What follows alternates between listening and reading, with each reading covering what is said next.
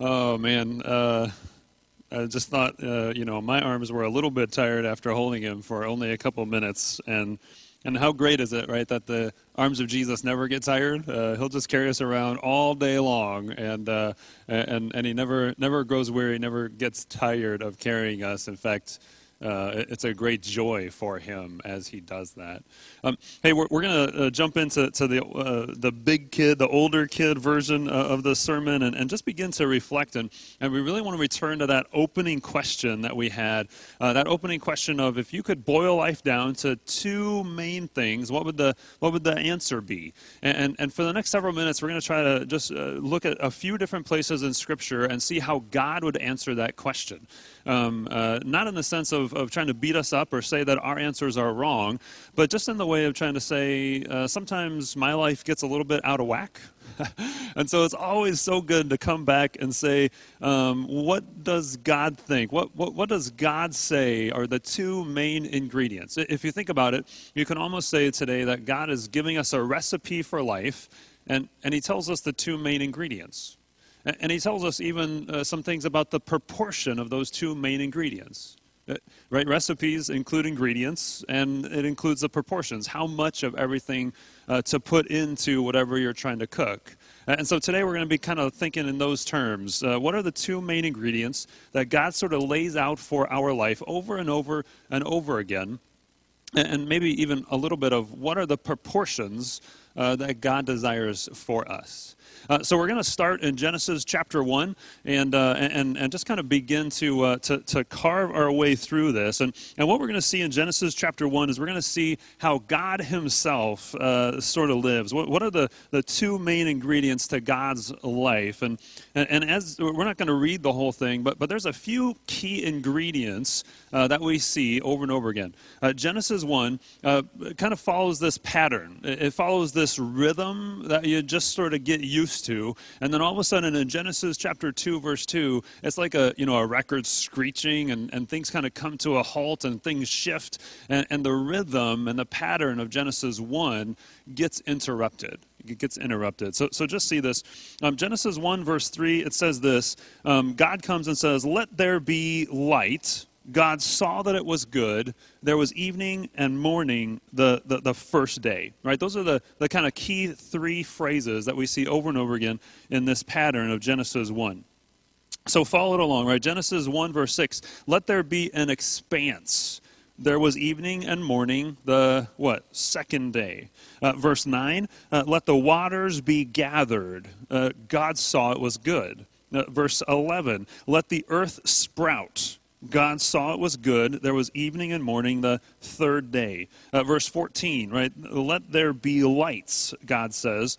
God saw it was good. There was evening and morning the fourth day, right? Let the waters swarm. God saw it was good. There was evening and morning the fifth day. Um, and then, and then uh, we, we go to verse 24. Let the earth bring forth. God saw it was good. Uh, let us make man in our own image. God saw it was very good. There was evening and morning the sixth day. See, there's just kind of this pattern and this flow to Genesis chapter 1.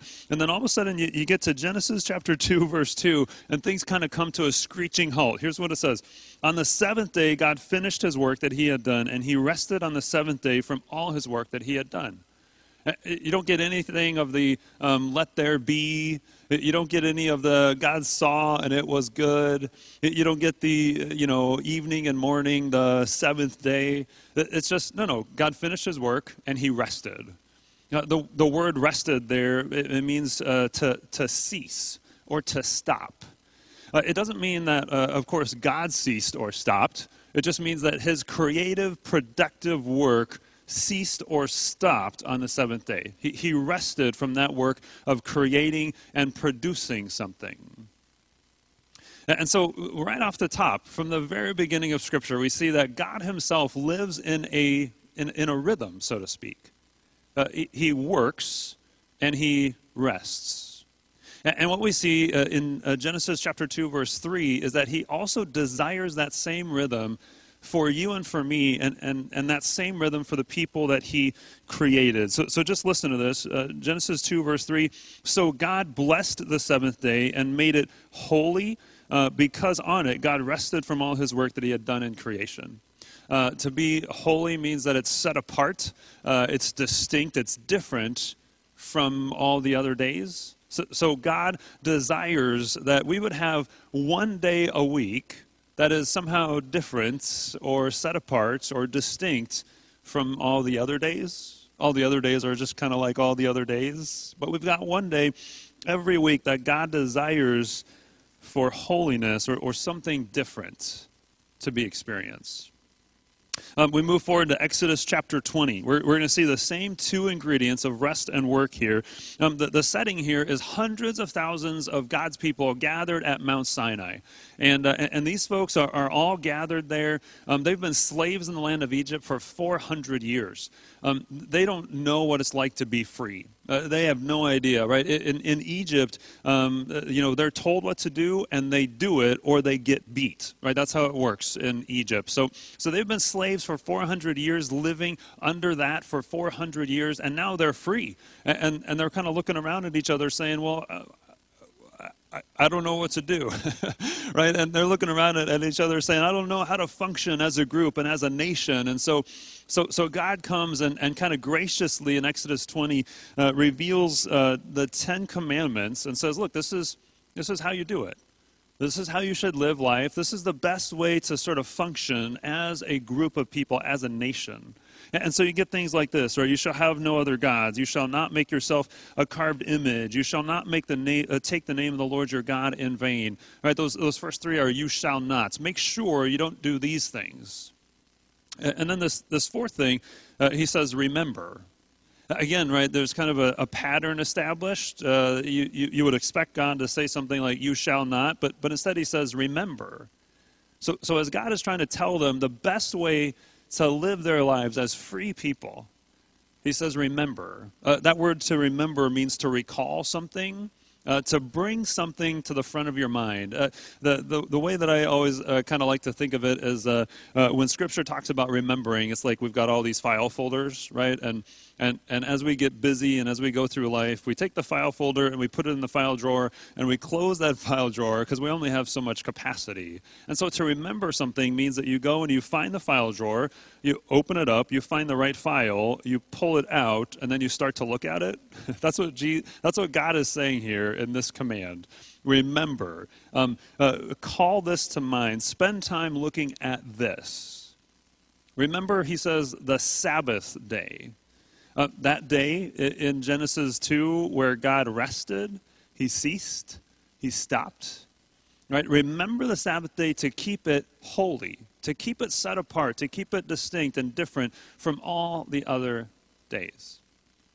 So just see this, right? Now we've got this is how God did life, the rhythm that he lived in. And, and, this is the, the rhythm that God desires for you and me and, and now it's not just a desire, now it's a command, right? Do this. Uh, let me just finish reading that, uh, the, the, that little section. Exodus 20, verse 8 Remember the Sabbath day to keep it holy. Six days you shall labor and do all your work, but the seventh day is a Sabbath to the Lord your God. On it you shall do, not do any work, you your son, daughter, male servant, female servant, livestock, sojourner, who's within your gates. For in six days the Lord made heaven and earth, the sea and all that is in them, and rested on the seventh day. Therefore, the Lord blessed the Sabbath day and made it holy. The same two ingredients, rest and work. And now we see a little bit of the proportions work for six, rest for one. Uh, it's pretty cool. If you move forward then to, to Leviticus chapter 23, it's like who reads the book of Leviticus? Right? It's like it's it's one of these books that's it just it's kind of difficult to read. What happens in Leviticus is it's meant to give more instruction to the people. Um, Moses was up on that mountain for 40 days, so God had a lot to say about the best way to do life. God had a lot to say about hey, let me let me help you guys be a nation and a group of people together. And so when you get to Exodus, uh, Leviticus 23. Um, God basically says, "Look, here's all the, uh, the, the the feasts all the parties that I want you to throw on a regular or annual basis. Now, isn't that cool? like, hey, I want you to be a people that actually celebrate feasts.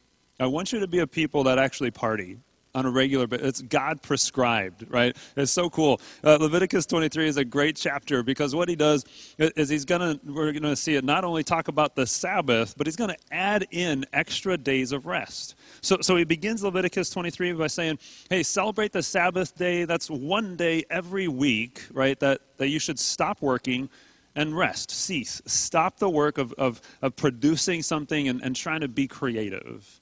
Um, so, so that's if you're doing the math, right? 52 days every single year that God wants you to stop and rest.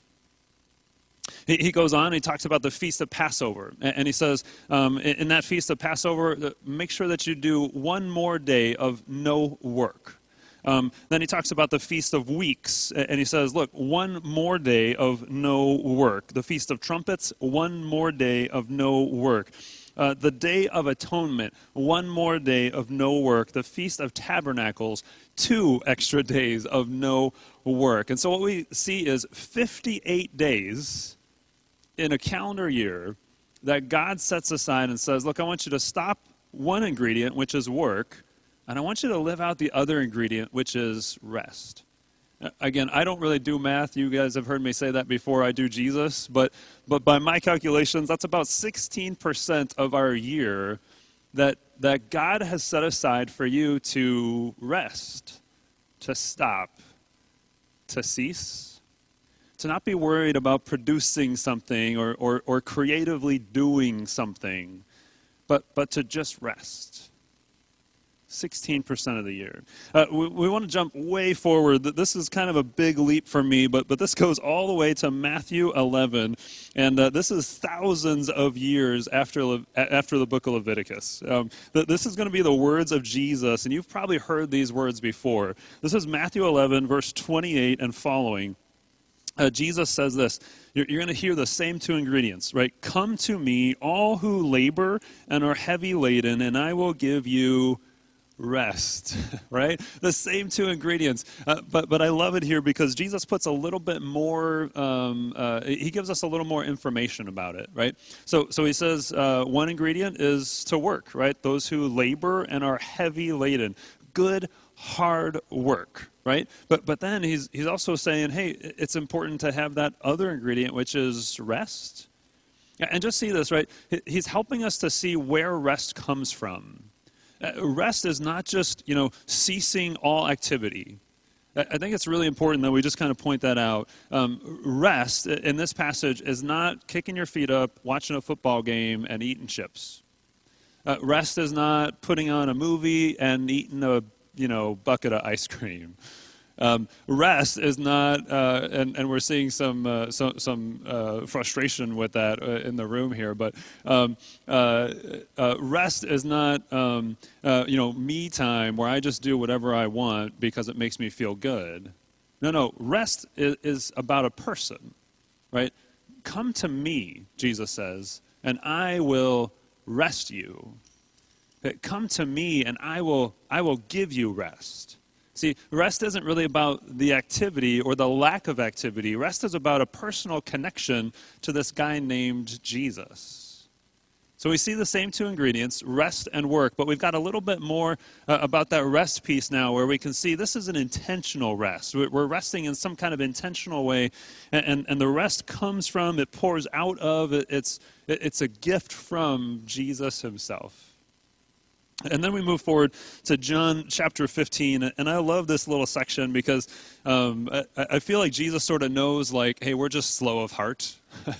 I feel like he just knows we're, we're sort of slow to understand things sometimes.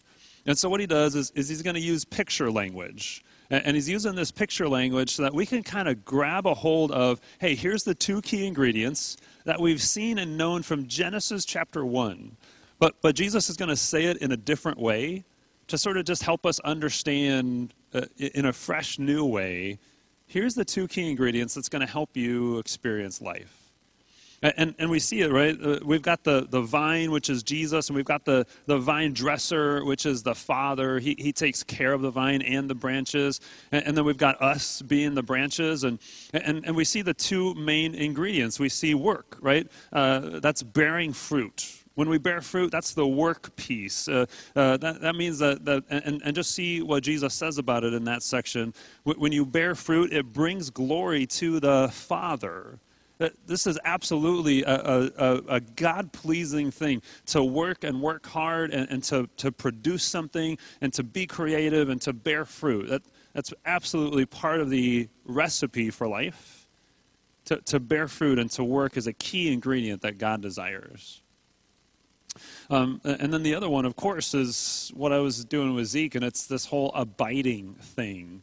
Uh, just to bring back that definition, right? To abide in something means that you stay close to it, you, you remain near it, um, you, you, somehow stay uh, connected to it.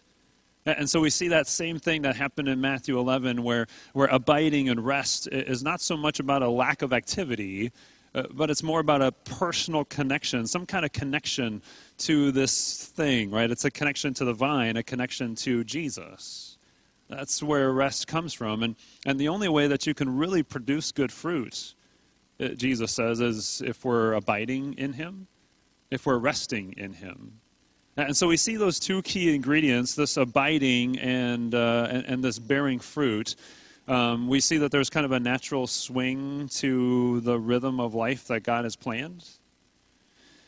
Um, and, and here, uh, Jesus also kind of throws in this other thing. And, so we're going to talk about that in the course of this series because I think it's helpful as we kind of walk through life. He talks about this pruning process. Uh, somewhere in between work and, and rest, there's some kind of pruning that happens. We'll, we'll talk about this in a couple of weeks, but, but to be pruned means that you're cut back. It means that you, uh, you get things cleaned up so that the nutrients flow to exactly where you want them to flow. And, and so, uh, somewhere between work and rest, that pruning happens. And, and we're going to be talking about that um, in, in just a couple of weeks. Okay, so, so let me ask you to engage again where you are, and then I want to come back and talk about the why, and, and that's really the good news portion of this. Um, I want you to just engage with us on, on Facebook, uh, on Zoom, because I, I, really would like to hear where you're at and, and what's kind of stirring in your heart. Which one of these do you most desire to hear about? Uh, a little bit more? Which, which one needs the most attention in your life? Um, do you want to talk about uh, you want to talk about rest, intentional rest, uh, a, a, connection to Jesus that is restful? Um, or, or, do you want to think more about the work that, that God has planned for you, or, or the work of, of bearing good fruit, producing something?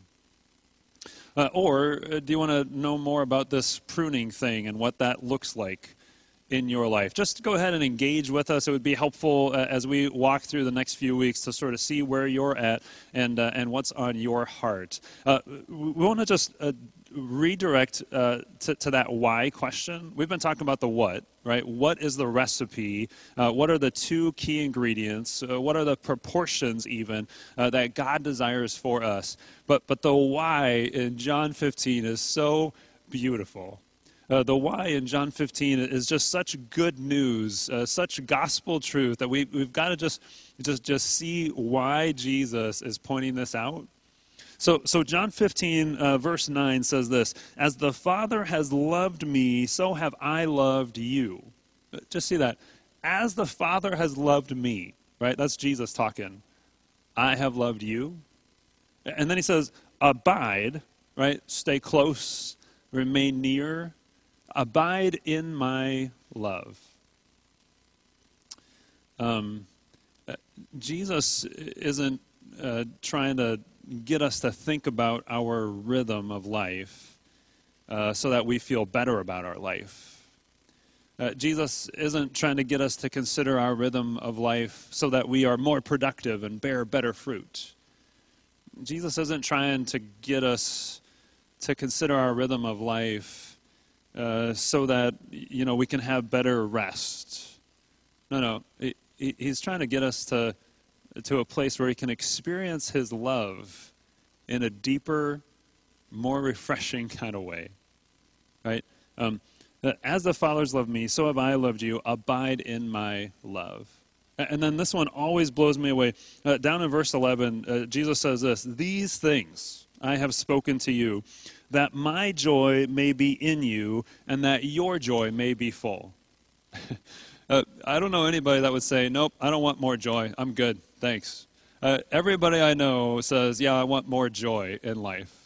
And, and then you're, you're talking about the joy of Jesus himself being planted in your heart, and, and right, not just in your heart, in your toes all the way to your head. Right, the joy of Jesus being placed in you, and it fills you up from your toes all the way to your head. See, this is not about, uh, you know, oh, I just need a break. This is not about, oh, this is how you can be more productive. Uh, this is not about feeling better about your life. This is about experiencing the love of God in a deeper, fuller way. This is about experiencing the joy of Jesus himself uh, in you, from your toes all the way to your head. Uh, this is good gospel news for us to celebrate. But look, I, I, don't know about you and what I saw some of your answers earlier, but um, when my ingredients get mixed up, uh, life doesn't taste as good. Um, when my rhythm of life gets messed up, things just don't work as well. Um, when I uh, start to let my life be mostly about the White Sox and work, um, I don't experience the love of God as deeply as I can. Uh, when my life becomes about work as a pastor and work as a husband and work as a dad, I, am not experiencing uh, as much joy in my life as I could. And so I just find this incredibly gracious.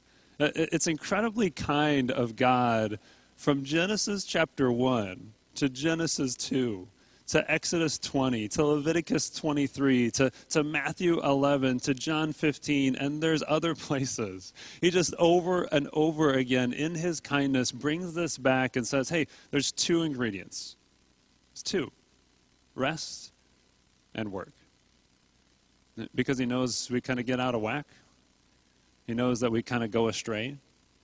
And he wants us to experience his love, and he wants us to be full of his joy. This is good news to celebrate. Let's pray. Uh, Jesus, we, uh, we truly thank you and praise you for, for giving us and reminding us of the best recipe for life. Um, sometimes as we walk through life, it, it just doesn't taste as, as sweet or as good as we would like it to. And, uh, and that's often because we have just kind of strayed. Um, we aren't staying close to you. Um, we're not bearing good fruit. And, uh, and we recognize that and, and we say that we are sorry. And so we thank you for your kindness that just brings this back to us time and time and time again. Um, you are so kind and so good uh, to keep this in front of us uh, to, to let us tap into and experience your love, to fill us with your joy. And so, Jesus, we, uh, we, we thank you uh, for the opportunity to, to just kind of come back and consider our rhythm and to rejoice and celebrate the rhythm that you have planned for each one of us. In the name of Jesus, all God's people said, Amen.